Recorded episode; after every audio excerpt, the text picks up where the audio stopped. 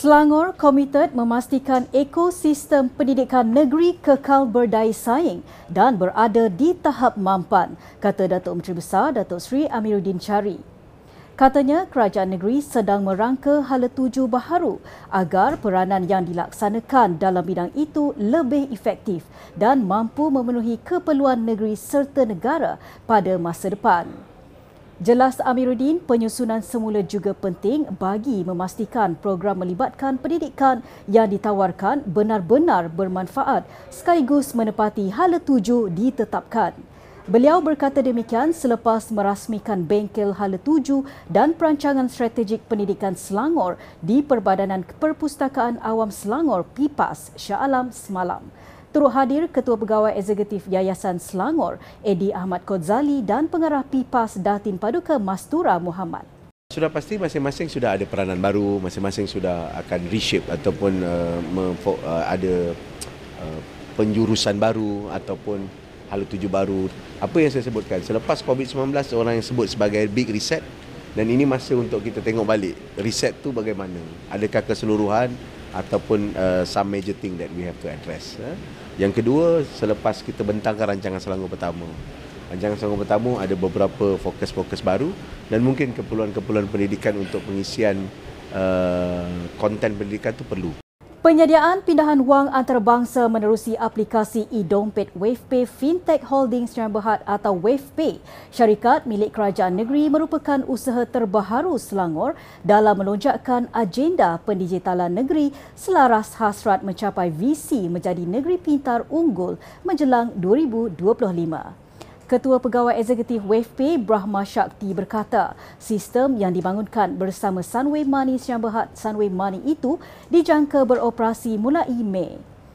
Katanya sasaran utama pengguna ketika ini ialah pekerja asing selain usahawan yang mempunyai urusan perniagaan antarabangsa serta pelajar luar negara. Terdahulu, beliau menghadiri majlis menandatangani perjanjian dan pertukaran dokumen antara WavePay dan Sunway Money di bangunan Sultan Salahuddin Abdul Aziz Shah Shah Alam semalam. Turut hadir Datuk Menteri Besar Datuk Seri Amiruddin Syari, Setiausaha Kerajaan Negeri Datuk Haris Kasim, Exco Pelaburan Teng Chang Kim dan Presiden Sunway Group Tan Sri Chiu Chi Kin. MOU is to uh, adopt dia punya remittance function uh, powered by Sunway Money to allow the underserved yang orang yang tak bank atau underserved to open a WavePay account to put funds into the account dan remit to countries in whole of Southeast Asia. Kita apa apa kita buat digitalized activation and and accessibility di mana-mana tempat. And ini 24 hours 7 days a week. PKNS Real Estate Sri Berhad Prek menyalurkan sumbangan RM30,000 kepada empat buah rumah kebajikan di Selangor menerusi konvoi kembara Ramadan hari ini.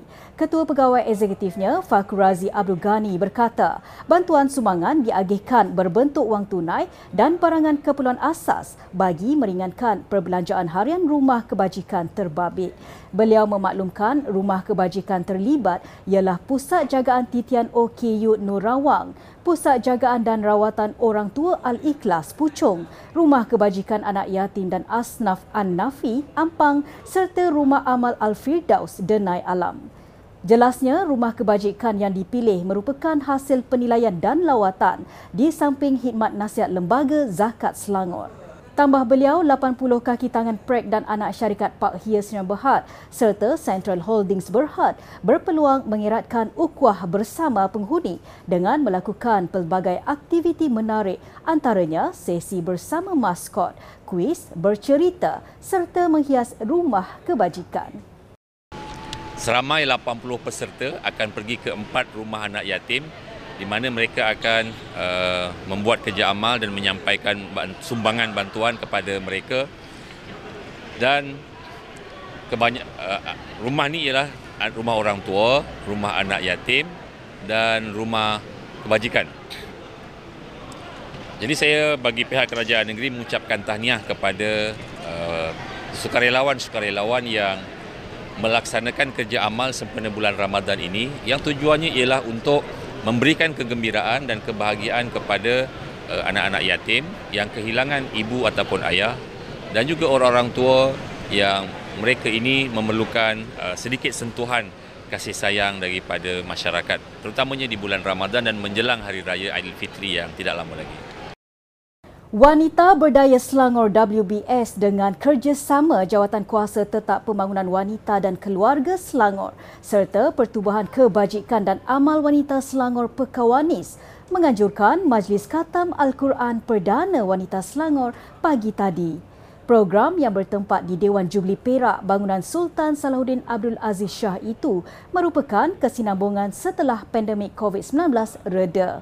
Exco Wanita Dr. Siti Maria Mahmud berkata, program dianjur bagi meraihkan para peserta termasuk daripada Pusat Wanita Berdaya Selangor di setiap kawasan yang selesai melaksanakan program tadarus di kawasan masing-masing sempena Nuzul Quran dan Ramadan. Jelasnya, lebih 800 peserta menyertai program Khatam Al-Quran Perdana Wanita Selangor daripada pelbagai agensi kerajaan negeri.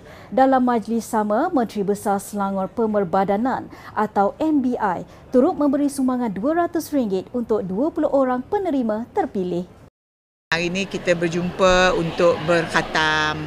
Uh, jadi ini adalah insya-Allah uh, semenjak lepas COVID inilah baru kita boleh dapat buat. Dulu kita buat sekali sebelum COVID tapi ini adalah insya-Allah menjadi kira program tahunan kita insya-Allah. Uh, saya luaskan lagi uh, program tadabbur Al-Quran ni dengan saya adakan lagi pengajian kitab. Sebenarnya tambahan dia pengajian kitab. Jadi setiap peserta yang datang kita buat jemputan untuk seluruh negeri Selangor. Peserta yang datang ni dia akan baca seorang akan baca satu juzuk. Jadi kalau ada 30 orang satu kata Al-Quran. Jadi kalau datang saya pernah capai satu bulan tu sampai 700 orang. Ha, jadi mana dah apa khatam ha, Al-Quran yang kita ni lah. Maknanya kalau siapa yang tak tak tak mahir Al-Quran tu dia akan baca setengah juzuk. Perdana Menteri Datuk Seri Anwar Ibrahim berbuka puasa bersama warga Manjoy di Masjid Ittihadiah semalam. Selain menunaikan solat maghrib, Anwar turut meluncurkan buku semarak Tambun Cinta Al-Quran. Majlis turut dihadiri Menteri Besar Perak, Datuk Seri Saarani Muhammad. Sebelum itu, Perdana Menteri berkesempatan singgah di Bazar Ramadan Taman Jati untuk membeli beberapa juadah berbuka puasa. Semalam, Anwar ke Tambun bagi menghadiri program Sumbangan Rahmah di Bank Simpanan Nasional Bandar Meru Raya dan mengumumkan pembayaran sumbangan tunai Rahmah Fasa 2 STR yang diawalkan mulai 5 April 2023. Anwar turut mengumumkan bayaran bantuan khas Aidilfitri BKKA yang diawalkan minggu ini dan akan memanfaatkan 1 juta penerima dalam kalangan pesawah, pekebun kecil getah, nelayan dan sukarelawan beruniform. Sekian semasa hari ini, terus layari platform digital kami dengan carian media Selangor dan Selangor TV.